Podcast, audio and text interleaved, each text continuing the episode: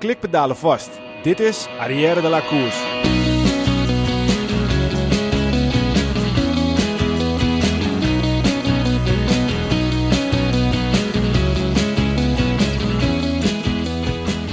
We houden van wielrennen. Waarom? Omdat het alles heeft. Passie, verlies, winst, heroïek, drama, emotie, enzovoort, enzovoort. Wat dat betreft is het net het leven. We zijn niet alleen van het wielrennen gaan houden door de wedstrijden, de renners of de organisatoren. Voor een groot gedeelte komt dit door de geschreven verhalen, het live commentaar en de programma's rondom de koers. Zoals een bloem de zon nodig heeft om bloem te worden, zo heeft de wielrenner de journalist nodig om renner te zijn. Vandaag is een mooie dag, want we zijn heel trots op onze gast Mart Smeets.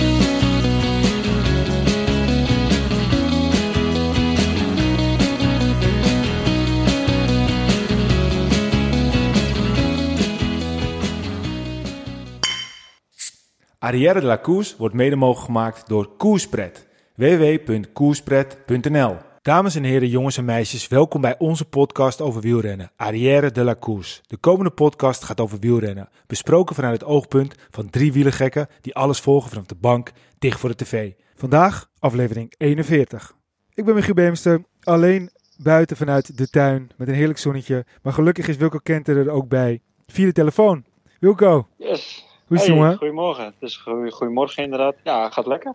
Ja, goed jongen. Dus eh we vermaken ons prima zo eh, de laatste tijd. Ja, zeker, zeker. dus, En eh, ik zal je vertellen, want ik heb veel geswift natuurlijk, maar ik ben gewoon weer lekker aan het buiten fietsen, jongen. Dat is toch wel even een stukje lekkerder, hoor. Ben je toch van die Swift afgestapt en toch eh, lekker daar Ja, naar ik- buiten gegaan? Ik heb, mijn, ik heb het doel bereikt, want we moeten meteen even rechtzetten. Bastiaan Galjaard van eh, Het is Koers, onder andere, die stuurde mij een berichtje. Michiel, jij zegt dat je vanaf eh, level 12 pas op die Swift eh, op mag. Maar dat is helemaal niet waar, joh. Want eh, voor mij was het al vanaf level 5 of 6. Dus ik was op een gegeven moment al op het juiste level en ik kon dat ding op. En ik heb dus mijn doel bereikt op zich, want ik heb die berg beklommen. En best wel, best wel snel volgens mij ook. Voor mij, ja, ik was, ik was blij. 1 uur en een kwartier of zo, iets minder, 1 uur 10 minuten. Dus dat moesten we sowieso nog even rechtzetten. Maar daarna dacht ik, ja, weet je, als ik gewoon voorzichtig doe, ga ik lekker buiten fietsen. Fiets je nu ook veel buiten dan? Want Ik, ik fiets bijvoorbeeld wel echt wel ja, best wel veel buiten. Ja, nee, maar als ik nu ga fietsen, ga ik gewoon buiten fietsen. Ja, en ik, ik ben ook het Zo hardlopen. mooi hè? Ja, ik loop nog wel meer hard, maar als ik buiten ga fietsen, dan, eh, dan eh, ga ik dat. tenminste, als ik ga fietsen, ga ik dat zeker buiten doen. Ja, lekker hoor. Ja, nee, maar ik zou het is echt super mooi weer om, om buiten te fietsen. Ja. Hey, ehm, we gaan een eh, voor ons best wel bijzondere podcast maken vandaag. En eh, niet eens omdat, eh, ja, omdat de, de podcast dan zo speciaal is. Alleen onze gast is heel erg speciaal. Ik denk dat ik niet alleen voor mezelf spreek, maar ook voor jou spreek. Als wij vroeger naar wielrennen keken, naar de avondetappen. als we de, de, de wedstrijd zelf keken, het commentaar beluisterden. Dan draaide het altijd voor een grote rol om onze gast voor vandaag. Een uitgesproken Ja, een uitgesproken man. Hij hij eh, heeft zelf mij wel eens gezegd van eh, de helft van Nederland eh, houdt van mij en de andere helft van Nederland houdt niet van mij. Maar ik hoor zeker bij het gedeelte die wat dat betreft van hem houdt. Ehm, als ik aan mijn jeugd terugdenk als het gaat om wielrennen, dan speelt hij daar gewoon een, grote rol in. Dus ik ben eigenlijk best wel trots dat deze meneer bij ons in de podcast wil zijn. Ja, zeker. Had jij dat vroeger ook? Dat zeg maar als de avondetappe er was, dat s'avonds alles moest wijken. Dat Zeker. je op tijd in je bed wilde leggen. Want, want om half elf, rond half elf, begon de avondetappe. En dan moest je gewoon voor de buis zitten. Ja, nee, dat had ik zeker. En eh, ik weet ook nog goed dat dan, eh, soms was het zomer, het was altijd zomer, soms dan was het mooi weer en dan stonden de deuren open en dan kwam dat windje zo net een beetje zo naar binnen. En dan zat je daar en dan, dan koelde het wat en dan die avondetappe op de achtergrond eh, op tv. Ja, weet je, voor mij is dat echt het ultieme zomergevoel. En ja, weet je, ik vind, we hebben wel vaker gehad in Nederland, zijn we altijd een beetje zo van, ja, we moeten niet te, te, veel eer geven aan de mensen die het heel goed doen. Eh, we zijn een beetje wat dat betreft eh, nuchter en, eh, en hoge bomen vangen veel wind. En als je je kop boven het maaiveld uitsteekt, moet die afgehakt worden. Maar ik vind het helemaal vind het gewoon bullshit. Deze man heeft gewoon zoveel betekend voor het, de Nederlandse sportjournalistiek. En zoveel betekend voor, eh, voor de, ja, het, het kijken naar wielrennen. En ja, daarom vind ik het gewoon super tof. En ik ben ook een beetje, vind het ook wel spannend. Maar ik vind het echt super tof dat hij straks, dat we hem zo mogen gaan bellen.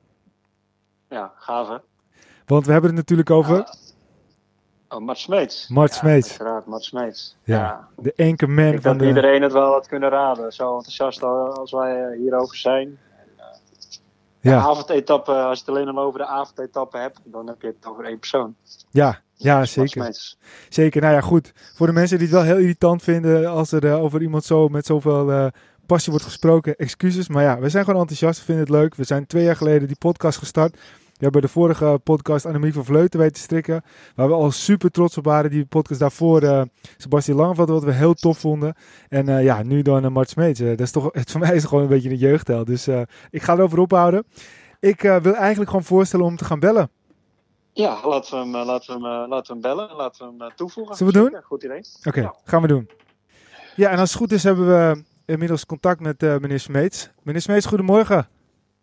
Eh, is het niet makkelijker om Mart te zeggen of niet? Ja, nee, dat... Of eh, is, ja. of is, het, verschil in leeft, of is het verschil in leeftijd erg groot? nou ja, dat is sowieso erg groot, denk ik. Ik, ik, ben, eh, ik ben 35, dus eh, meestal... eh, Het is eh, tamelijk oud. ja, ja, ja, ja, precies. Als ik, als, als ik Maar wielren... ik voel me nog jong. Ik ben ook 35. Ja, maar ik voel dus- me nog jong. We zijn een dag na elkaar jarig, dus we zijn bijna tweelingen. Dus dat is, eh, is een mooi feitje. Maar eh, ja, Ja. nee. En, en eh, uiteraard zeg ik ook altijd u, maar als u liever heeft dat, dat ik je zeg, dan doe ik Je- het ook. Je, je klinkt beter, Oké, oké. Nou, laten we, laten we vooropstellen dat we, dat we vereerd zijn dat, u even, dat je even in de podcast aanwezig wilde zijn. Ehm, Ik denk dat, eh, dat je voor, voor ons, maar ook voor heel veel andere wielerliefhebbers een hele grote rol altijd hebt gespeeld in, het, eh, in, het, de liefde voor de koers. Dus daarom, ja, we hebben nu wel eh, wat, wat wielrenners al, eh, al gesproken. eh, maar ja, ik vind het toch echt een grote eer dat, dat je ook even bij ons in de podcast wilde zijn. Dus dat voorop gezegd hebben. hebben. we- Hebben, hebben we dit nu gehad, hè? Ja, dan hebben we dit gehad. Daar gaan we ook niet meer over beginnen. Ehm,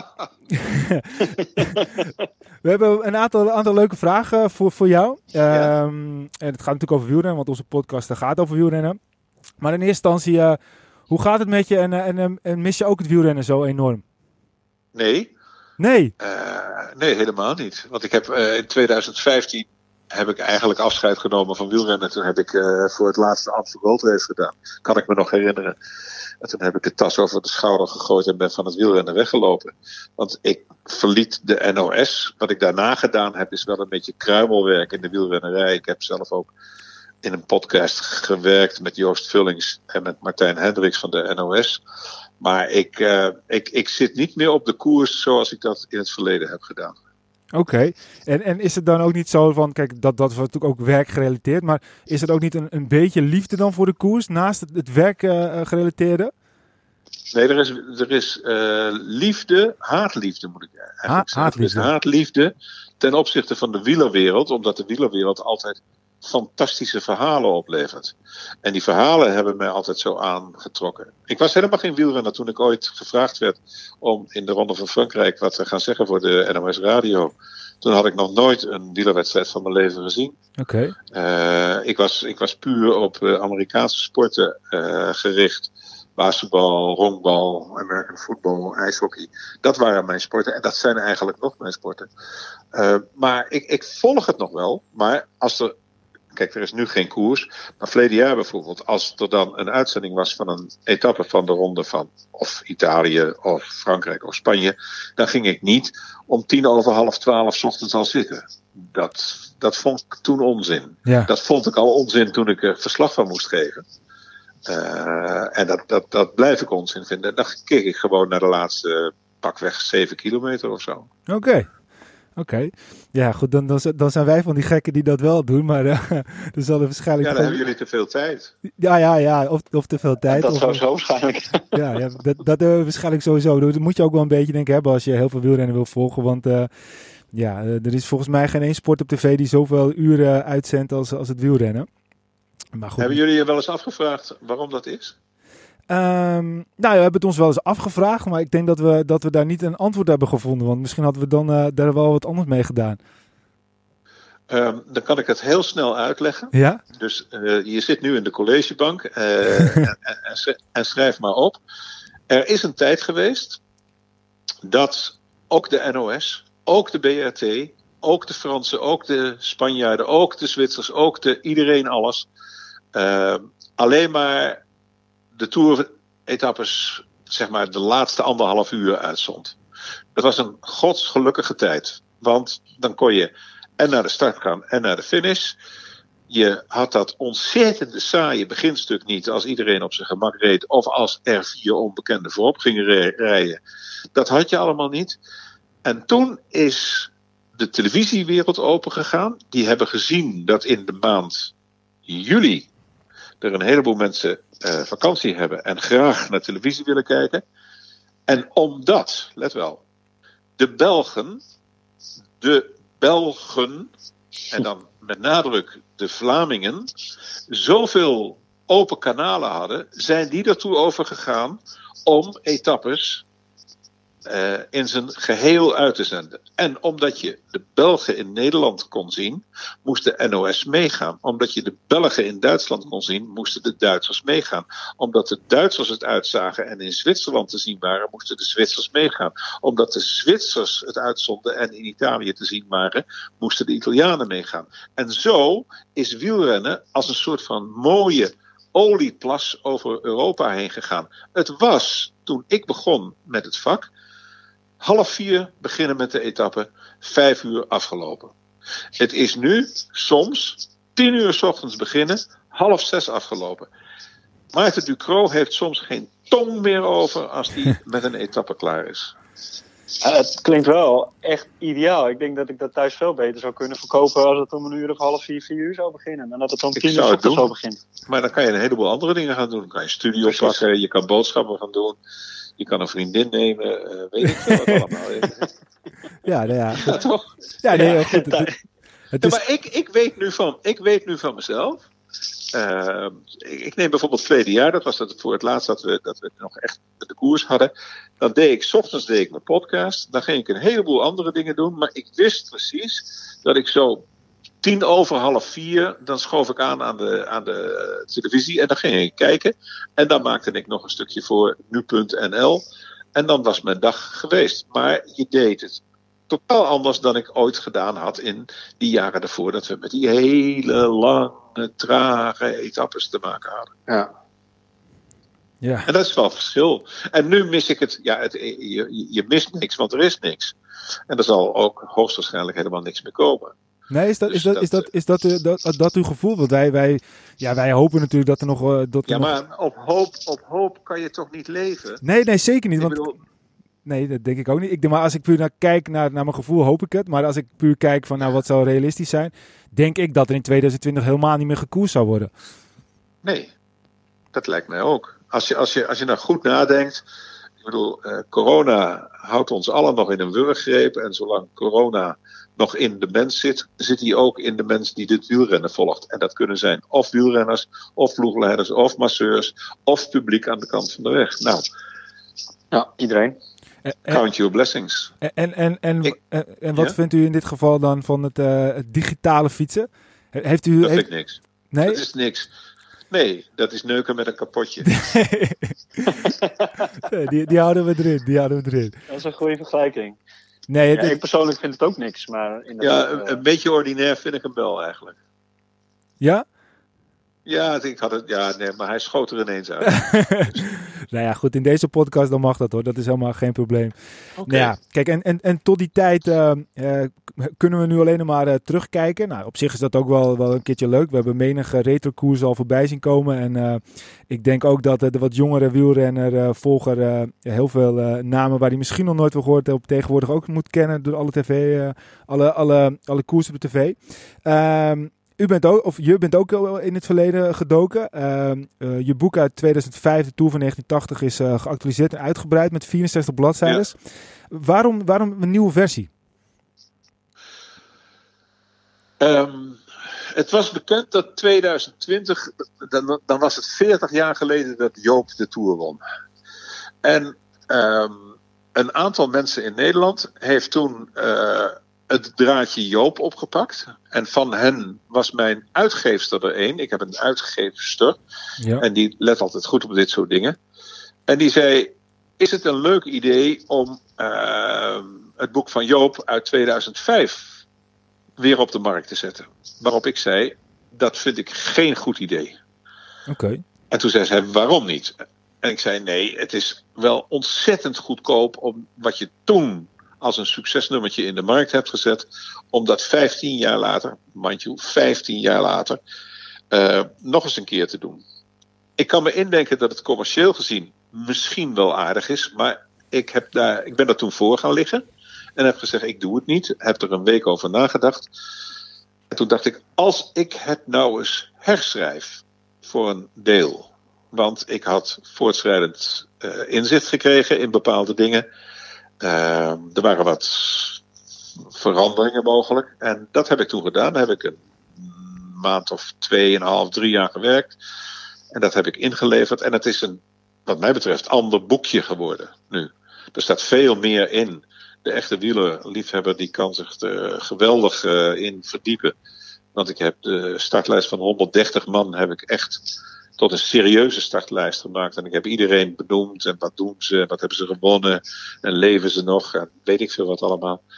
Uh, en ik heb een paar essentiële scharniergewrichten uit de Tour van 80 heb ik ook moeten aanpassen, omdat ik in gesprekken met uh, de betrokkenen van toen tot andere inzichten kwam. Dus het is toch wel anders geworden. Het is niet een heruitgave van toen. Nee, het is een heruitgave plus veranderingen plus toevoegingen.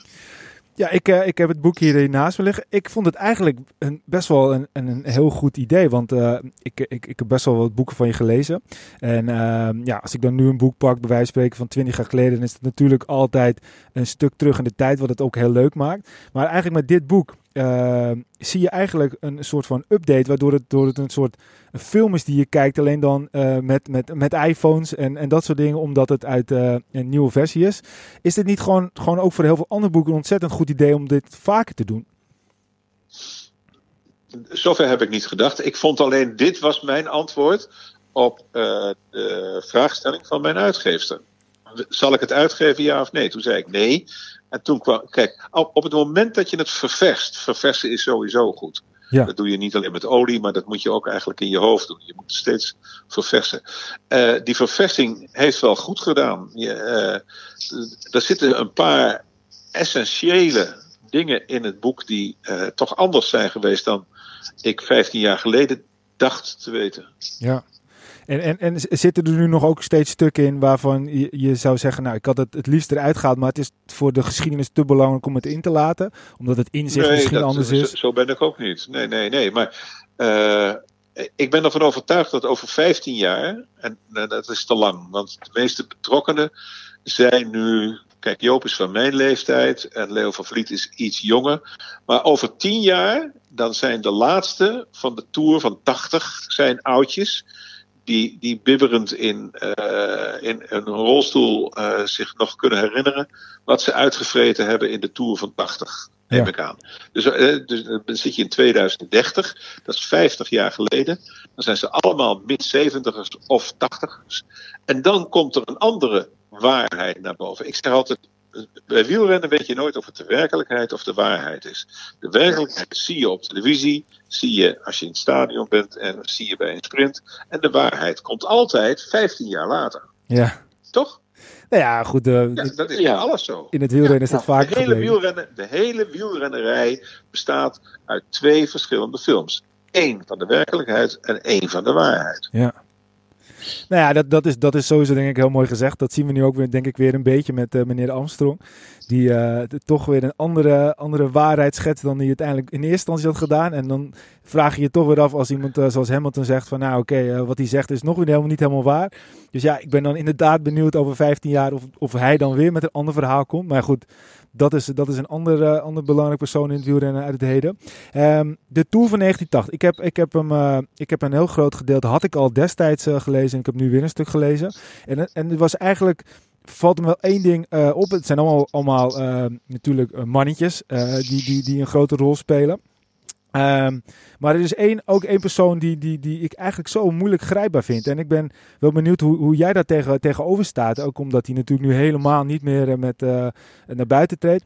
Uh, Jan Raas, wat, ik vraag me af, gewoon puur als, als jonge wielerkijker. Nou, ik ben nu al wat ouder, maar gewoon als, als jongetje ken ik hem als ploegleider. Ken ik hem als, als, als, renner, omdat hij veel won.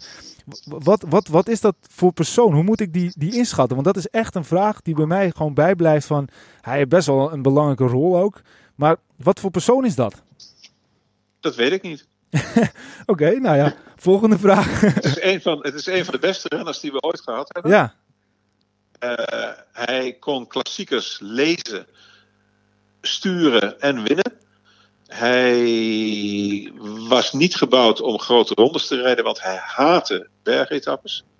Waarbij ik wel eh, op moet merken dat hij ooit als 24ste geëindigd is in een Alpen-etappe die op Alpe d'Huez eindigde. ja. Dan zeg je van, hè? Jan Raas, 24ste? Ja. Maar toen had hij waarschijnlijk had hij zich druk gemaakt en is hij omhoog gespeerd. Eh, en hij heeft één keer, dat is een mooie vraag voor jullie, hij heeft één keer de bergtrui gehad in de Ronde van Frankrijk. Oké. Ik hoor een knallende stilte.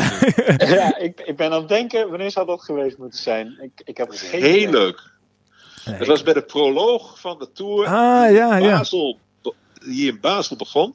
En er was een bergje, wat nauwelijks een bergje was, maar daar hebben ze toen het bergklassement aan vastgemaakt. En daar is hij toen ook heel hard omhoog gesprint.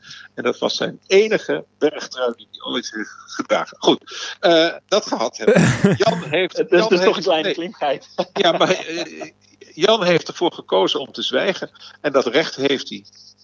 Ja, nee, maar dat, dat begrijp ik. Alleen, ja, als je ziet ook, eh, in het begin van het boek gaat een stukje ook over dat ze, dat ze niet helemaal blij waren met de NOS. Nou ja, ik denk dat iedereen dat zelf moet lezen. Maar als je dan denkt, vind ik het wat kinderachtig. Ik denk, oké, weet je, eh, waarom? Ehm, maar, maar ik had meer het idee dat het eigenlijk volledig om, om, om hem daar, daar ook draaide. En voor de, voor de rest van het verhaal is dat niet, niet heel belangrijk. Maar ik was gewoon wel even benieuwd. En als je dan ziet eh, Joop, ehm, die eigenlijk ook best wel een ontwikkeling doormaakt in de, de verhoudingen richting jou met name. Ehm, Ja. Zou je dat, eh, vriend is misschien een, een te groot woord, maar is er dan nu een, een, een, wat warmere band? Of is er een warme band?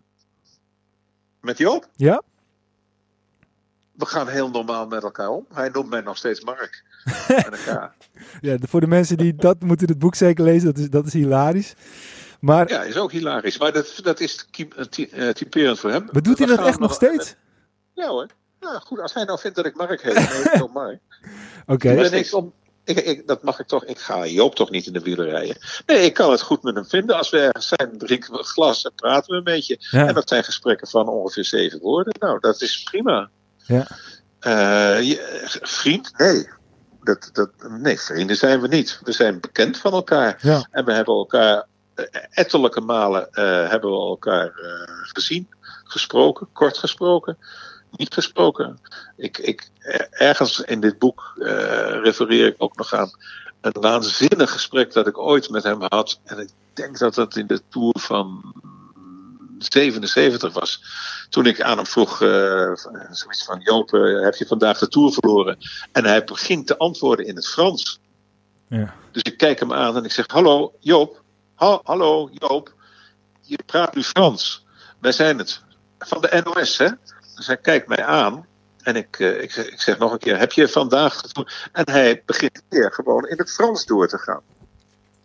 Daar snapte ik niks van. Toen hebben we, weer de camera stilgezet. Toen zijn we voor de derde keer begonnen. Joop, het mag in het Nederlands. Hè? Joop, in het Nederlands graag. Ja, ja, ja, ja, stond hij me zo aan te kijken. En toen heel voorzichtig begon hij in nauwelijks zinnen van tien woorden begon hij te antwoorden in het Nederlands. Maar hij, hij was zo van het padje dat hij niet meer wist wat hij tegenover zich had. Ja. En hij denkt, ik ben in Frankrijk, nou dan ga ik maar Frans praten. Ja, dat, is, en dat zijn prachtige herinneringen die ik aan hem heb. Hij, Ik, heb ook, ik weet ook, in 73 in, eh, in Scheveningen, toen hij de proloog won. Eh, overigens, wie klopte die daar? Wilco, dat weet jij. Zo. Raymond Poulidor. Raymond, Fantastisch. De opa van. Ja, en wat, wat, wat, wat, is het, wat is het verschrikkelijke daarin? Poulidor wordt daar met een halve seconde geklopt. Dat was de enige kans die Poulidor had om ooit de gele trui te dragen. Ja. In Scheveningen naaide Joop Poulidor uit de gele trui. Ja. Met een halve seconde. Een halve seconde, ja. ja. Maar goed, eh, Joop dus. Geen vriend, maar ik was toen in 73 in Scheveningen, liep ik naar hem toe en ik stelde me voor. Ik zeg hallo, ik ben namens de NOS, mijn naam is Mart en zo. En vanaf 73 tot, nou wanneer heb ik voor het laatst gezien? Ik denk twee jaar geleden. Nou, daar zit heel wat tussen, daar zit 50 jaar tussen. Dus ik heb hem 50 jaar meegemaakt. En in 50 jaar heb ik hem, en dat is een verdienste voor iemand hoor, nauwelijks zien veranderen. Ja, hij heeft die ontzettend donkere tijd meegemaakt.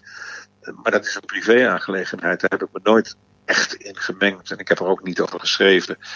Of nauwelijks over geschreven. Ik heb het alleen maar even aangestipt. Uh, maar hij is nu een, leuke, vrolijke, goede uh, man om bij een microfoon neer te zetten. Hij kan leuk vertellen. En dat komt door zijn nieuwe vrouw. Laat ik het zo maar zeggen. Dat is, dat is, een, dat is een goede samenvatting, denk ik. En, en wat, wat heel veel mensen zich, zich afvragen. Uh, het is ook grappig, want iedereen kent Joop. Je noemt het ook in je boek. Er zijn hoeveel, ik weet niet hoeveel Jopen je wel noemt in, de, in je boek als voorbeeld. Maar er is één Joop en dat is Joop Zoetemelk. Maar is Joop. Ja, die heeft ook geen, nee, hij hoeft ook geen achternaam te hebben. Nee. We hebben een paar, we hebben een paar sportmensen in Nederland die, die kunnen. Je hebt, je hebt Sjoukje, daar hoeft geen Dijkstra bij. Je hebt nee. Art, daar hoeft geen Schenk bij. Je hebt Johan, daar hoeft geen Kruif bij.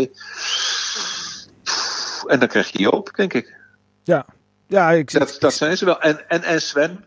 Ja, dat denk, denk ik ook wel. Ja, ja en, dat, dat, en die hebben geen achter. Ja, ja, ja, goed, zo'n lijst. Maar voordat je, dus- dan heb je zo direct weer 23 namen op de lijst. dat is waar. er is ook maar één Ties. Dat, dat zou wel een mooie, mooie onderwerp voor een boek zijn, toch? Alleen maar voornamen. Ja, zou, ja kan. Ja. ja. Maar goed, eh, Joop is voldoende. Als je Joop zegt, dan weet je voldoende. Maar... Joop, als je ergens kwam uh, uh, in het verleden, waar, waar, waar iets te wielrennerigs doen was, dan uh, zei men, Joop is er ook. En dan wist je ook precies wie het was. Ja, ja. Je hoefde, je hoefde nooit Joop Zoetemelk te zeggen. Nee, Joop is er ook. Oké, okay, Joop is er ook. Is die uit Frankrijk gekomen? Ja. ja. En is Joop het wel grappig. Ja, Wilco? Toen ik vroeger heel, toen ik heel klein was, toen, had ik, toen, toen dacht ik altijd dat Joop bij ons uit het dorp uh, kwam. Maar dat kwam omdat bij opa en oma altijd een, een hele grote foto hing van Joop. Met allemaal mensen uit ons dorp van Huizen. Maar dat kwam omdat hij hier ook dat criterium had gereden. Ik heb vroeger altijd gedacht toen Dat ik klein was, dat Joop uh, uit ons dorp kwam. Ja, dat is een heel gek En hij, gevoel. kwam, en hij kwam echt uit Rijpwetering. Ja. Ja, En hij woont in Frankrijk. Maar is geef hij, wel aan. Waar die overigens, in waar die Nederland. overigens niet Ja. geboren is, hè? Waar die niet geboren is in Rijpwetering. Hij is geboren in Den Haag, toch? Ja, in het ziekenhuis. ja. Nou, hebben we dat ook weer uh, Ja, joh. historisch Geschiedenis, verhaald, ja. het college is, is nog steeds eh, gaande. Ja, het college gaat door, ja. Is, is Joop eh, de beste Nederlandse wielren- wielrenner ooit? Nee, dat is, dat is ja, Henny Kuiper. Ja? Ja, het is grappig Ja. dat, dat, dat, dat, dat jij dat ook vindt. Want dat, dat vind ik dus ook. Als je gewoon puur naar de uitslagen kijkt van, eh, van Henny Kuiper. ehm, en wat en die- de duurzaamheid, hè? Ja, want, want Henny, wordt, Henny Kuiper wordt tweede in deze, in deze Tour. Ehm, Maar als je puur gaat kijken wat hij voor de rest allemaal wel niet heeft geworden. Maar, maar dat is een heel ander verhaal. Maar zou dan komen omdat dan Henny Kuiper misschien een beetje te, te verlegen was? Te bescheiden, te verlegen. Hij, de eerste tien jaar van zijn carrière werd hij ernstig gehandicapt door een stotterafwijking. Waardoor hij nauwelijks uit zijn woorden kon komen als hem wat gevraagd werd in de interviews. En daarom werden er geen interviews met hem gemaakt. Het is keihard en waar. Ik heb het er wel eens met hem over gehad. Daar heeft hij iets aan gedaan. Hij heeft een, een, een stottercursus genomen en hij is, uh, hij is goed gaan praten. En, maar ja, soms schrok hij wel weer eens door. Ik herinner me nog de laatste uitzending van de Tour ergens in. Wauw, hij was, hij was toen al geen renner meer. En toen kwam hij uh, in Parijs aan tafel zitten. En hij was doodop. Want hij had geloof ik 450 kilometer gereden. Voordat hij bij ons was. Wij hadden ook diezelfde afstand gereden. En toen schoot hij weer in die, in die stottermodus. Uh, okay. En dan, dat vond ik verschrikkelijk voor hem. Dat is, dat is niet leuk voor de kijker. Maar daar, daar, daar was ik al lang aan gewend ik vond het voor hem niet leuk, want ik wist dat hij zijn best deed om zinnen er goed uit te krijgen. Maar dat lukte nou eenmaal niet. En dat vond ik toen heel erg. Dat, uh, en toen, toen moest, ik, moest ik hem ook helpen. En als er iets vervelend is, als jullie stotterende mensen kennen, stotterende mensen willen nooit geholpen worden. Hè? Nee. Dus, nee. Dan, maar je bent geneigd om dan het volgende woord in de mond te leggen. Maar ik heb een geweldig respect voor Kuiper. Ik heb, uh, dat, en en dat, dat respect gaat, gaat terug tot de wetenschap dat Kuiper vroeger als zoon van een boerenfamilie op een oud klein fietsje 60 kilometer naar een dorpje in Overijssel reed. En daar dan een racefiets kreeg. En dan reed hij op die racefiets de koers. En dan zette hij die racefiets zette die weg. En dan nam hij weer die oude fiets. En dan reed hij op die oude fiets weer 60 kilometer naar huis terug om het, bij het avondeten de handen vroom te sluiten en het avondgebed te beginnen met zijn familie. Ja. Dat, heb ik, dat beeld heb ik altijd voor ogen gehouden. De, de ontzettende eenvoud die in zijn opvoeding lag. En dat is altijd bij hem gebleven. Bescheiden, niet klein, want hij heeft een, een grote, grote erelijst. Vergeet dat niet. Hij heeft alleen nooit een grote ronde gewonnen. Hij heeft de ronde van Spanje hebben ze hem ontnomen. En ik denk dat de ronde van Frankrijk, die hij van Tiffany verliest, dat ze hem ook ontnomen hebben. Ja. Dus hij heeft en Vuelta en de Tour heeft hij verloren. Eén door post en de andere door Tiffany. En dat is, dat is wel erg als je dat doet. Ja, want dat maakt een, een ander verhaal natuurlijk ook wel weer eh, redelijk eh, eh, daarin belangrijk. Kijk, als je nu ook ziet, Tom Dumoulin heeft de Giro gewonnen. Eh, wordt nu gezegd dat is dit moment de grootste Nederlandse wielrenner. Maar als je dan puur gaat kijken, een, een Terpstra heeft een Parijs-Roubaix gewonnen, een Ronde van Vlaanderen. Ehm, en als je dan puur gaat kijken naar het verleden, welke namen worden altijd genoemd? Dus een Jan Jansen en een Joop Zoetemelk. Dus ook niet voor niets waarom er een boek over wordt geschreven, omdat hij de Tour heeft gewonnen. Is, is, is er nu ook weer in deze tijd dat, dat de Tour moet doorgaan? Want als de Tour niet doorgaat, dan is het wielrennen half dood. Is, is, is, dat, is de, de rol van de, Tour of van een grote ronde dan zoveel belangrijker dan al die mooie klassiekers? Ja, de Tour speelt zich af. Ik, ik heb het al één keer gezegd. En ik denk dat ik het nog wel een paar keer moet zeggen. De Tour speelt zich af in de vakantiemaand. En in de vakantiemaand hebben een heleboel mensen niks anders te doen dan vakantie te vieren. En omdat ledigheid des duivels oorkussen is, gaan ze maar naar of de radio luisteren of naar de televisie kijken en zijn Tour-fan. En eh, hoor jij wel eens mensen die eh, vrij nemen eh, als de Ronde van Italië wordt uitgezonden? Nee. Hoor je wel eens over mensen. Dit is het koffieapparaat dat mijn vrouw nu aanzet, wat je hoort. Ik hoor hem dat is niet. goed voor de podcast. Nee, is goed voor de, de podcast. Met een podcast mag dat, hè? Ja, ja, ja, ja. ja. Maar eh, hoor je wel eens mensen die zeggen van eh, eh, vanmiddag om, eh, om één uur lekker naar de Vuelta gaan kijken? Nee, dat gebeurt niet. En die, die rondes zijn even belangrijk, zijn even moeilijk, zijn even zwaar. En misschien nog wel zwaarder dan de Tour. Alleen de Tour heeft de publiciteit van de vakantiemaand. En Ja. de Tour gaat over de hele wereld heen. Er kijkt niemand in Nieuw-Zeeland naar de, naar de Vuelta hoor. Nee. Maar wel naar de Tour. Nou ja, en het is denk ik ook wel het gevoel daarin. Kijk, als ik kijk naar mijn, naar mijn jeugd. eh, de, de, de- wij, werkten dan samen op het land in, in West-Friesland. En dan hadden we de radio aan, Radio 1. En dan s'avonds eh deden we nog een drankje. En dan, voordat ik naar bed ging, keek ik de avondetappe. En als je dan gewoon puur gaat kijken, dat, dat warme gevoel wat je erbij hebt. Ik noemde het zelf altijd een beetje tourkoorts. Niet dat ik dan de, de, de per se eh, eh, alleen om van het wielrennen hield. Maar juist gewoon het hele gevoel.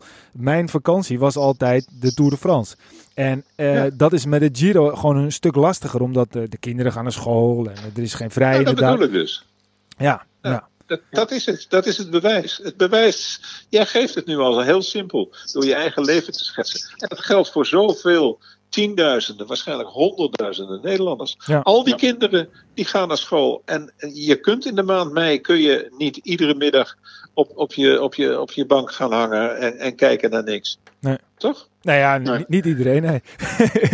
Maar om, maar om terug te komen op de vraag wie de grootste wielrenner eh, Ja, dat, Zeg dat, maar eens alle dat is tijden. Kuiper. Maar, maar ook, dat, dat is ook maar gewoon een keuze van mij. Kuiper, eh, Raas, Zoetemelk. Maar je kan het ook gewoon niet meer vergelijken met elkaar. Ik denk dat vroeger, eh, dat is mijn persoonlijke mening dan daarover. Ik denk dat de, de renners van vroeger, die moesten veel algemener en die moesten overal goed in zijn. En tegenwoordig kan je keuzes maken of je bent goed in een tijdrit, of je Ja. bent goed in een klassieker, of je bent goed in een grote ronde. Ja. Dus ja, je Nou, kan het totaal en- niet met elkaar vergelijken. Maar we hadden ook renners die waren goed in alles. Ja. Ja. Ik, ik wil wel meneer Merks noemen. Die kon vrij goed sprinten. Die kon vrij goed tijdrijden. Die kon vrij goed klimmen. Toch? Ja, Die ja. kon vrij goed afzien. Ja, ja nee, goed. eh, ja, we hadden ze wel. Nou, Kuiper kon een heleboel, behalve sprinten. Maar eh, die, had, die, die was, dat was een Duracell-renner, zeg ik altijd. Ja. Ja. Hoewel, als je zijn laatste rondes van Frankrijk ziet, dat, toen lukte het niet meer. Dat waren echt eh, één of twee tours te veel voor hem geweest. Toen werd hij, geloof ik, 52ste of zo. En dat was ook niet alles. Hoewel Joop in zijn laatste tour ook eh, gewoon 30ste werd. Hè? Ja. Maar ja, dat is ook wel weer typisch misschien het, het wielrennen. Dat, dat wielrenners op een bepaalde manier toch allemaal weer doorgaan en doorgaan en doorgaan. En, en het uitstellen, ik bedoel, er zijn veel... Niet Ja, maar dan komt er, ja, maar dan komt er dus één etappe in zo'n tour. Ik bedoel, dan, dan ben je Kuiper, dan ben je Zoetemelk, dan ben je Merckx, dan ben je Armstrong. En dan komt er één etappe en dan rijden er dus 17 man weg. Dan kan je de sprong niet meemaken, maar dan denk je, dan haal je nog ploeggenoten naar voren toe. Rijden, rijden, rijden, gat dicht rijden, want ik moet erbij zijn. En dan lukt dat niet en dan laten ze het ook lopen. Kijk maar naar uh, Armstrong in, in, zijn laatste tour. Die had ook die etappe. Toen moest hij het laten lopen. Ja. En dan wordt hij 23ste. Ja, ja misschien wel vergelijkbaar. Ja, natuurlijk. Ja, ja. natuurlijk. Maar, maar, dat is toch. Te, uh, de, uh, niks menselijks is, is een wielrenner vreemd hoor. Nee, maar het is misschien ook aan de andere kant juist wel mooi dat, dat als het ware de, de koning van de troon wordt gestoten door een nieuwe uh, prins die eraan komt. En, uh, en, en ja. dat, dat is wat dat betreft ook wel mooi natuurlijk. En ja, is, is, is, is dat, het... dat, maakt, dat maakt de wielrennen voor mij zo leuk. Dat, ja. je, dat je steeds die, troon, die troonverwisselingen uh, kreeg. Ja. kwam er weer een nieuwe. En dan dacht je van jezelf, bij jezelf van, wat zou die pakken? En hoe ver zit die? Uh, ja, ja, ja, ja, natuurlijk. Maar uh, in hoeverre zit die uh, in, in het complot? Ja. Bewijzen kon je het sowieso niet. Nee. Nee, ja, nee. Er is dat... voor de wielrenner eigenlijk niks mooi. Je komt als talent naar de top toe. En, en uiteindelijk ben je op die top en daarna ga je weer rustig afbouwen. Er is ja, nooit, in die, in die nooit top, iemand gezegd die, dat je... Ja, maar in die top moet je dus mee eten van wat er aan de grote tafel van de topsport wordt gegeten. Hè? Dat ben ik met me eens. Ja, zeker. Ja, nou, en dat maakt die sport ook perfide. Ja. Nou ja, kijk, Helaas.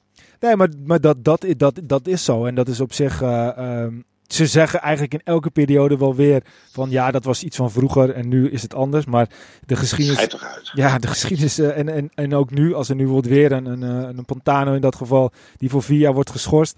Uh, en, en, en niet lang geleden weer een andere renner, zelfs van uh, een, een, een ploeg waarvan je het niet per se verwacht.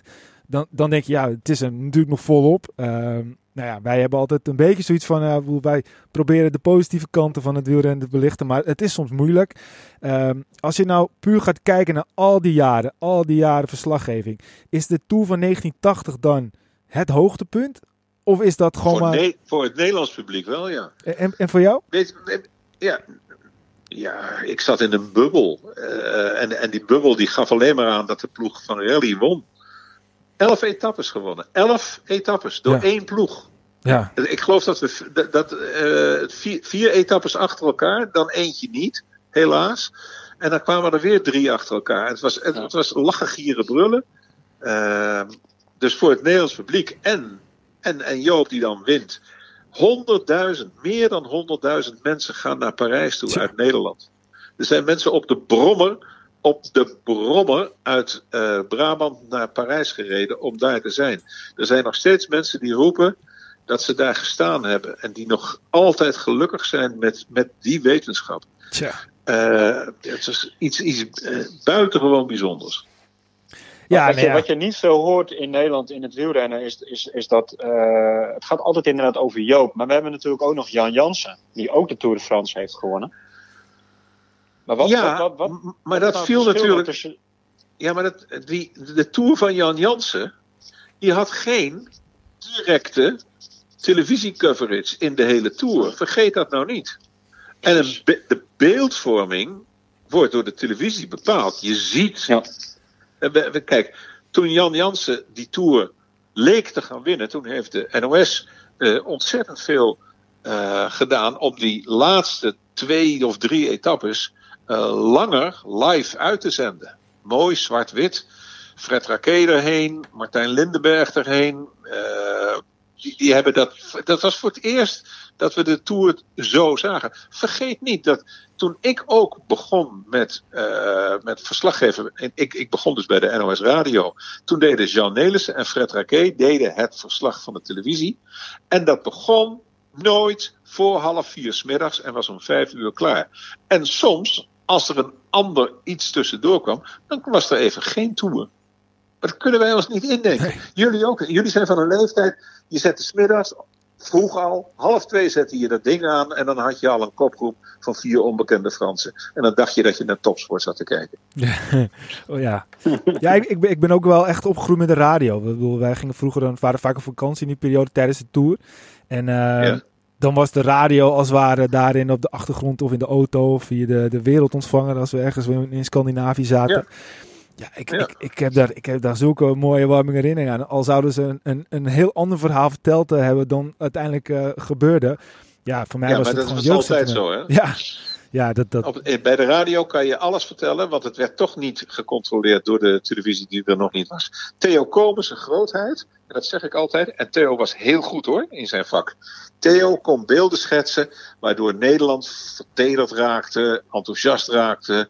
In ieder geval, Theo deed het. Maar Theo, die kon dingen zeggen die helemaal niet waar waren. Ik heb eens een keer een, een etappe gehad dat was een verschrikkelijke etappe. Ze reden 22 aan het uur. Ze vielen bijna om. En Theo had een uh, adagium. En dat adagium was... Ik ben voor de radio hier en ik heb mijn vaste luisteraars. En ineens hoor ik hem in de radio, in de uitzending dus roepen... dat er een kopgroep gekomen is en ik weet zeker dat dat niet zo is, want ik rij op de motor achter het peloton. en die rijden allemaal met de hand op het stuur. En Theo roept, en er is een kopgroep, en een geweldige kopgroep. En mijn jonge collega Mart Smeets geeft u nu de namen van de koplopers. en toen dacht ik van, nu probeert hij mij te pakken. En toen dacht ik, dit is mijn antwoord. En toen gaf ik vijf namen van al overleden renners. en toen zei ik, Theo, voor een analyse van deze kopgroep is de microfoon voor jou. En toen bleef hij doodstil. En s'avonds aan tafel zei hij tegen me van... Ik heb je boodschap begrepen, ik zal het nooit meer doen. Geweldig, maar, maar gaf hij wel de analyse ook of niet? Nee, nee, hij viel stil en hij riep dat hij door een tunnel reed. Oh, heerlijk. heerlijk. Het is hetzelfde als je bij een voetbalwedstrijd roept van er gaan nu mensen voor mij staan. Ja, precies. Dat is bij het wielrennen van we rijden nu door een tunnel. Ja, ja, ja. Geweldig. Geweldig. Ja. Heerlijk verhaal. En, en, en, dat is ook natuurlijk, maar qua, qua hoogtepunt heb je natuurlijk de, de sporthoogtepunten. Uh, nou, we, kunnen, we kunnen allemaal wel het interview ook met, met, met Kneteman uh, nog herinneren natuurlijk. Um, wat is dan dat, kijk, wij maken een podcast, doen we op amateuristisch niveau. we vinden het hartstikke leuk om te lullen en we nemen het op. Jij hebt op, op, denk ik het hoogste niveau dat gedaan. Maar wanneer is nou echt, journalistiek gezien, wat was nou supergoed in die laatste jaren? Ik, ik vind ook niet dat ik dat, zelf moet uh, beoordelen. Ik heb met heel veel plezier heb ik, uh, radio gedaan, omdat je daar een grotere uh, vrijheid had. Je moest je, de beelden moest je schetsen. Hè? Radio is wat jij ziet, moet je in beelden vormen, moet je in woorden zetten en dan kunnen mensen thuis, die kunnen zich daar een oordeel bij vellen. televisie moet je zo min mogelijk zeggen. Ik was een saaie televisieverslaggever, maar ik kon wel fel zijn. Uh, en toen we later filmpjes gingen maken, dat vond ik eigenlijk wel heel erg leuk. Dat werd eigenlijk te veel voor me, want dan maakte ik filmpjes voor de etappe en na de etappe. En die monteerde ik dan ook nog en dan sprak ik ze in. En dan, dan was dat wel een beetje veel. Dat was een, een soort van, van, van legitieme zelfmoord tijdens de tour. Ja. En toen daarna nog eens een keer de avondetappe kwam, toen werd het een paar jaar wel heel erg.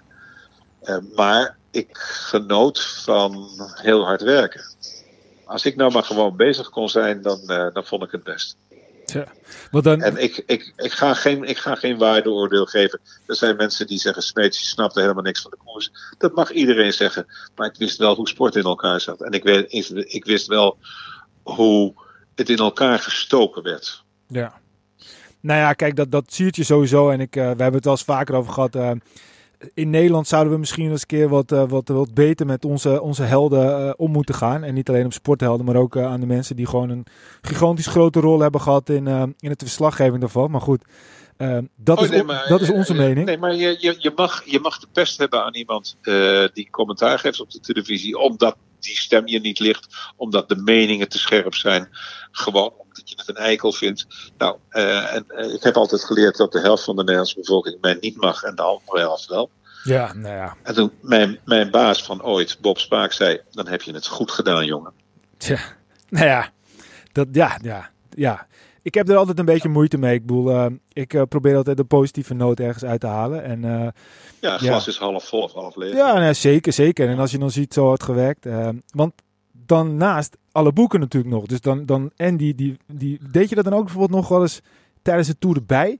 Of was het dan op een gegeven moment na de avondetappe en dan nu ga ik slapen en ik hoop dat ik vier uur slaap en morgen moet ik weer beginnen vroeg?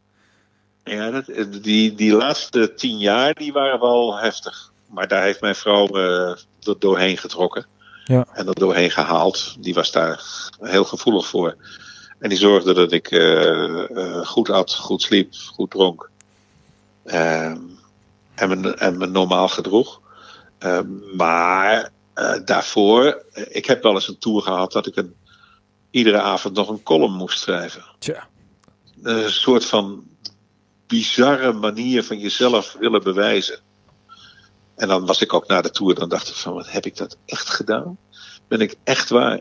Dus dan had je de etappe had je gedaan. Wat ik je zei, je had een stukje van tevoren gemaakt.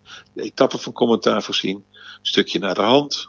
Ingesproken. Was je aan tafel gegaan. Nou, als je met Jean aan tafel ging, dan zat je even. Eh, en dan kwam je op je kamer terug en dan moest ik nog een stukje schrijven. Tja. En dan ging ik. Ja, ja. Het is eigenlijk ook gewoon topsport. En dan topsporter dat. is, Ja, is meer dan topsporter dat, als ja. hij een goede vrouw thuis heeft. ja, ja. Ja, die is zo Nou, sterk als de vrouw mijn, is, hè? Mijn vrouw, ja, maar mijn vrouw ging gewoon mee met de tour. Hè? Ja. Die, zorgde, die zorgde in Frankrijk voor me. En dat was ook een, eh, dat was ook een must voor mij. Maar dat lijkt me ook wel iets heel erg moois. Ja. Als je dat samen kan Ik kwam, beleven. ik kwam, ja, maar ik, ik, ik kwam, ja, eh, en ze was een klankbord. Ja. En ze houdt van sport. Dus, en ze kent de namen, dus ik kon, ik kon van alles aan haar kwijt. En zij zorgde ervoor dat ik gewoon dingen op tijd deed. En ook mijn slaap kreeg. Geweldig. Daarom was ik ook zo, zo ontzettend blij dat het mannetje Giel van de Vara Radio, Ja, Giel nog wat, ik weet zijn achternaam niet, maar Giel, Belen. die, eh, die, die, wat zeg je? Giel Belen is dat toch? niet? Belen, Belen, Ja. Belen. Ja, mijn vrouw roept nu Belen, keurig. Ja. Dat weet ze dus ook al. Maar die belde dan, die belde dan om half zeven 's ochtends, belde die uit je nest. En dat vonden we zo leuk dat hij dat deed. Want dan lag je dus echt waar, lag, lag je om twee uur, half drie, soms, soms zelfs nog wel later, lag je in je bed. En dan kreeg je om half zeven kreeg je het mannetje Giel, die het leuk vond om je dan wakker te bellen. Ja. Ah. Nee, maar goed, ja, dat, dat, dat, dat, ja. Dat, dat, dat verhaal dan kennen de mensen weer niet. En dan wordt het weer op een andere manier natuurlijk eh, uitgelegd. Maar ja, kijk, en waar ik een beetje naartoe alle boeken die, die, die je hebt geschreven, ik heb ze niet allemaal geteld. Eh, ik vond, vind persoonlijk en, eh, het boek Ronde 40 vond ik echt, echt het leukste wat ik, wat ik gelezen heb. Ik heb toch wel aardig wat gelezen. Ehm, welke welke door, door jou geschreven boek is dan je favoriet? Of is dat, is dat niet te kiezen zoals met, met, met kinderen? Zoals, je kan gaan niet kiezen tussen welk Mm. kind is het leukst. Maar is er een boek waar- waarvan je zegt, nou, dat, dat, dat vind ik echt te gek? Murfreesboro Blues. Ja? Ja. Dat is, dat is Dus de verhouding tussen vader en zoon. grappig. Grappig. Ja, nee, ja, ik vind het grappig. Nou, Moet ik even uitleggen, want dat snapt geen luisteraar. Nee, maar ik, ik vind het sowieso grappig dat je kind, dat je mijn, kind, ja, mijn, kind, mijn kind ging in eh, Amerika studeren en honkbal spelen. Nadat ik later eh, ontdekte was het honkbal spelen en studeren. Eh, en dat was in Murfreesboro en dat is een stadje te grootte van, nou, geen idee, van Heemstede. Nee, groter, groter dan Heemstede. Nou ja, goed, het is een stadje van eh 30, 40.000 mensen in Tennessee. En daar reisde ik dan één of twee keer per jaar heen. eh, om hem daar of aan het werk te zien of om dikke biefstukken met hem te eten. Maar voor de rest hadden we veel onderling contact. En dat contact, dat beschrijf ik. En dat is de backbone van ons bestaan. Tja. Ja, uiteindelijk een goede keus van hem geweest door het om te draaien, honkbal en dan studie er een klein beetje naast te doen. Nou, ik herinner me ook nog een gesprek. En dat was ook weer om half vier in de nacht. Hij belde me ook wakker. Het leek Giel wel. En toen zei hij van... Pap, wat vind je ervan als ik mijn studie in Amsterdam afmaak? Nou, daar hoefde ik verder helemaal niet meer over na te denken. Ik zeg, het is jouw keuze, doe maar. En toen kwam hij, na drie jaar Amerika, kwam hij terug naar Nederland. Schreef zich in in Amsterdam. En eh, maakte daar zijn studie verder af. Want hij had het gehad met het Amerikaanse leven. Hij had het gehad met de regels en de onvrijheid die je daar tegenkwam. Maar Ja. hij, kende het, hij kende het wel. Ja. En daarom daarom is hij nog steeds uh, daar bezig binnen de Jongbouwbond. Ja. Ja. Nou, ik, ik vind... Kerksmeets voor de, voor de luisteraars. Uh. Oh, al een niet bekend ja. honkballer. Um, ik vind het leuk dat je een, dat je een boek eruit kiest. Ik, ik had het persoonlijk niet verwacht. Bedoel, het, het, lijkt mij als je, als, je, als je een boek maakt, dat het, dat het. Voelt het als een kind dan? Of is het gewoon puur iets wat eruit moet en het is er op een gegeven moment. En, uh, en, en als mensen het lezen, is het leuk. En als mensen het niet lezen, dan is het ook goed. Mm, dat laatste, dat is wel waar. Ik vind het nooit zo belangrijk. Verkoopcijfers. Dan moet ik iets zeggen wat misschien heel gek klinkt, maar ik hoef er niet van te leven. Ja? Dat, Ja. Dat, dat, is, dat, is, dat is heel anders dan dat als je broodschrijver bent, dan wil je dat er zoveel mogelijk van die boeken verkocht worden. Dat was bij mij nooit het geval, want ik had mijn, mijn, mijn NOS tot, tot uh, zeven jaar geleden, vijf jaar geleden. Uh, dus ik hoefde er niet van te leven. Uh, vond ik het belangrijk dat mensen het lazen? Ja. Ik schreef een hele ingewikkelde uh, roman verleden jaar. Dat heet Het Spel. Ja. En dat werd vrijwel niet verkocht. Weet je waarom? Omdat er op de kaft stond dat het een roman was. Hmm. En lezers hadden niet de kracht om te bedenken dat die Smeets ook een roman kon schrijven. Die, de mensen zeiden ook gewoon tegen me van... je moet gewoon korte verhaaltjes schrijven die ik voor het slapen gaan... anderhalve pagina, dat lees ik dan. Maar ik ga geen roman van jou lezen. En daar had ik een, echt een jaar lang had ik me helemaal kapot opgeschreven op dat boek. Vond ik zo belangrijk om dat te schrijven. Nou, dat valt dan even tegen. Ja, maar misschien komt dat, komt dat later nog, toch? Dat weet ik niet. Maar het, het, het, het verhaal was gek en uh, leuk. Heel, heel grappig. Ja. En, en, maar, en, en er kwam, en er kwam zei, Matthijs van Nieuwkerk zei nog in zijn uitzending, er kwam seks in voor. Ja, ja. Oh, oh, oh, seks. Het leek wel 50 jaar terug in de oei, tijd inderdaad, oei. ja. Ja. Ja, ja goed. Ja, maar dat geeft wel aan dat, dat mensen in Nederland iemand toch altijd een bepaalde stempel geeft. Van ja, Max Smeets staat bekend om, om het wielrennen, ja. om de verhalen achter het wielrennen, in het wielrennen. Dus als hij een roman schrijft, dan hè? Dat, dat, dat, er was, er was laatst iemand, er was laatst iemand, ik zal geen naam noemen, want dat is niet netjes, uh, die een uh, televisieprogramma maakt wat veel bekeken is. En uh, die sprak mij aan en die zei: Ik dacht alleen dat jij de avondetappe gedaan had. Ik zeg: Hoezo? Hij zegt: Maar jij blijkt ook al commentaar gegeven te hebben. En jij blijkt ook al grote documentaires gemaakt te hebben. Dat heb ik nooit geweten. Tja. Dat was een echte bekende Nederlander hoor. Waarvan ik dacht van. Die heb onder een steen gelegen. Ja. Ja. Ja, misschien, ja. misschien niet te geïnteresseerd in sport en uh, daar een soort dat van aversie tegen. Waar. Ja. Dat laatste is waar. Tja. Ja, sommige ja. mensen, mensen hebben, hebben blijkbaar niet de interesse die heel veel andere mensen wel hebben. Um, nou ja, goed, zoals wij, wij uh, zijn op de, op de hele wielerradar uh, um, natuurlijk een, gigantisch klein stipje. Uh, jij hebt een schat en ervaring als het gaat om het volgen en verslavende koers. Kijk, en wij willen graag leren. We hebben natuurlijk al best wel wel college gehad nu vandaag. Maar heb je, heb je, heb je een gouden tip voor ons? Geloof niet iedere uitslag. Oké. Okay. Je moet sowieso een sprint kan je alleen goed verslaan als je achter de streep kijkt. Dus een sprint kan je het beste verslaan als je achter de streep kijkt. En je moet in ieder geval tegen jezelf zeggen: of dit de echte uitslag van vandaag is, dat weet ik nog niet. Oké. Okay. Nou, hebben we daar wat aan, Wilco? Dat maakt, ja, maar dat maakt de sport natuurlijk ook wel kwetsbaar als ja. je dat zegt. Want bij een korfbalwedstrijd, ons Eibernest tegen Word Kwiek, heb je dat niet. Als het daar 16-14 wordt, dan zeg je nou, dat was 16-14, klaar. Ja. Maar, maar wij weten nooit of een uitslag van een wielerwedstrijd tien jaar later nog staat. Ja, en... Overigens, kunnen jullie mij uitleggen waarom de naam Virange nog steeds in de uitslagen van de Ronde van Frankrijk voorkomt? Ik denk dat dat iets nee, te maken... kunnen jullie niet? Ja, misschien dat het een Fransman is? Ik zeg van ja. En kunnen jullie mij uitleggen, en dan kunnen we het mooi afronden. Het zit heel, de, deze wereld zit heel gek in elkaar. Dat Armstrong zijn naam is doorgestreept, vinden wij logisch. En er is zelfs een tak van de wielervolgers die het onlogisch vindt. Want die roepen van ja, dan moet je de anderen ook nemen. Maar dat hij dingen gedaan heeft die niet kunnen, volstrekt logisch dat hij uit de uitslagen is gestreept. Juist of niet juist? Ehm, Ik vind, dat, ik vind het ergens juist. Maar wat je net ook aanhaalt, dan hadden ze de rest er ook uit moeten halen. Omdat, Ja, maar dan, dan, dan, dan heb je een Tour de France zonder één uitslag. Want er zijn rondes van Frankrijk geweest dat iedereen aan het spul zat. Ja. En dan heb je geen uitslag. Maar nu het volgende. De naam Zoetemelk staat nog steeds in de lijsten van de Ronde van Frankrijk. Ja. Joop is drie keer positief geweest. Hoor je daar iemand over in Nederland?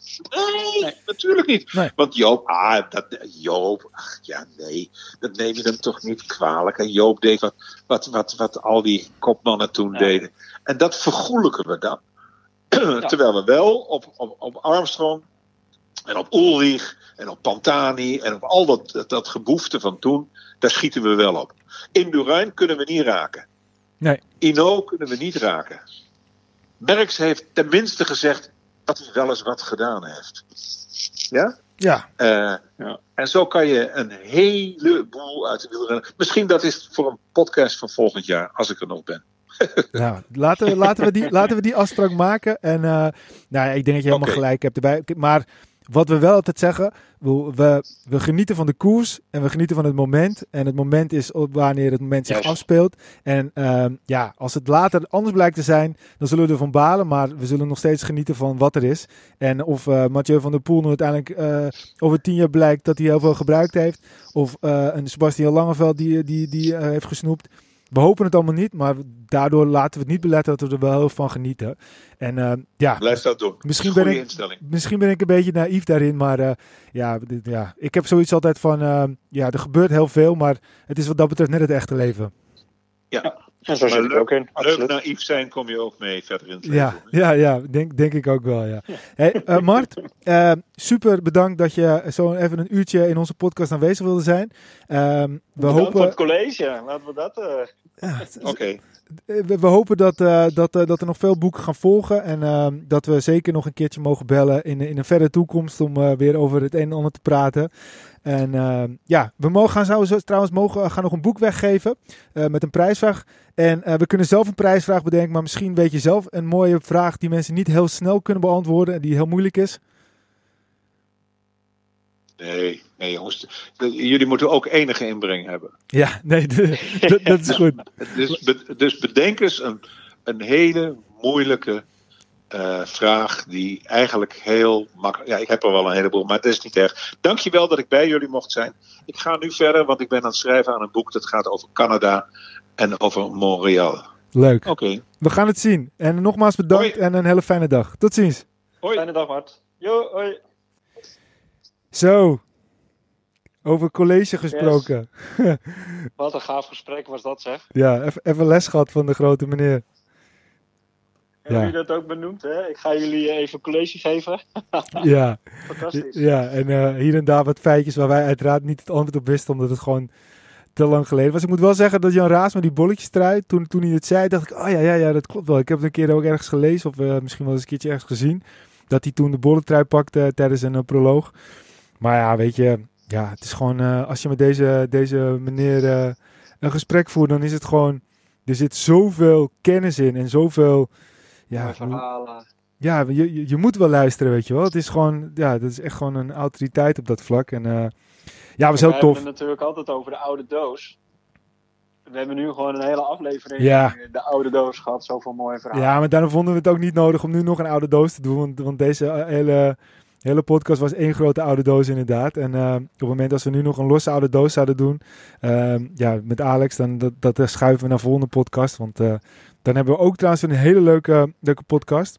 Want dan gaan we het over hebben met nog een andere, met een speciale gast die nu in het heden eh toonaangevend is qua sportjournalistiek. En dan gaan we het hebben over de kalender en over de kansen van het wielrennen. Maar ja, ik vond het heel tof. Ehm, ik, ik, ik kan deze op mijn bucketlist wel afstrepen. En Ja, ehm, zeker. we moeten Ja. tot slot nog wel eventjes eh, een prijsvraag bedenken. Want hij zei van, nou, dat moeten jullie doen. Dat vond ik ook wel mooi, want hij heeft veel gepraat. En eh, wij moeten ook nog even praten. Dus wij moeten een, eh, een eh, prijsvraag bedenken voor de, het boek De Tour van 80. Het boek van Mart Smeets. En ik dacht, misschien is het gewoon een heel goed idee. Hoeveel boeken heeft Mart Smeets geschreven? Ja, dat is een leuke vraag. Ja, toch? Zeker. Dus als mensen weten hoeveel boeken Martin Smeets heeft geschreven, dat naar ons sturen via uh, nou, WhatsApp wordt lastig, maar via Instagram, Facebook, uh, Twitter, uh, onze website. ze weten ons, iedereen weet ons vast wel te vinden. Dan, ja, dan gaan we onder alle goede instellingen het, het, boek verloten en dan komt die naar de mensen hun kant op. Goed idee. Ja? ja.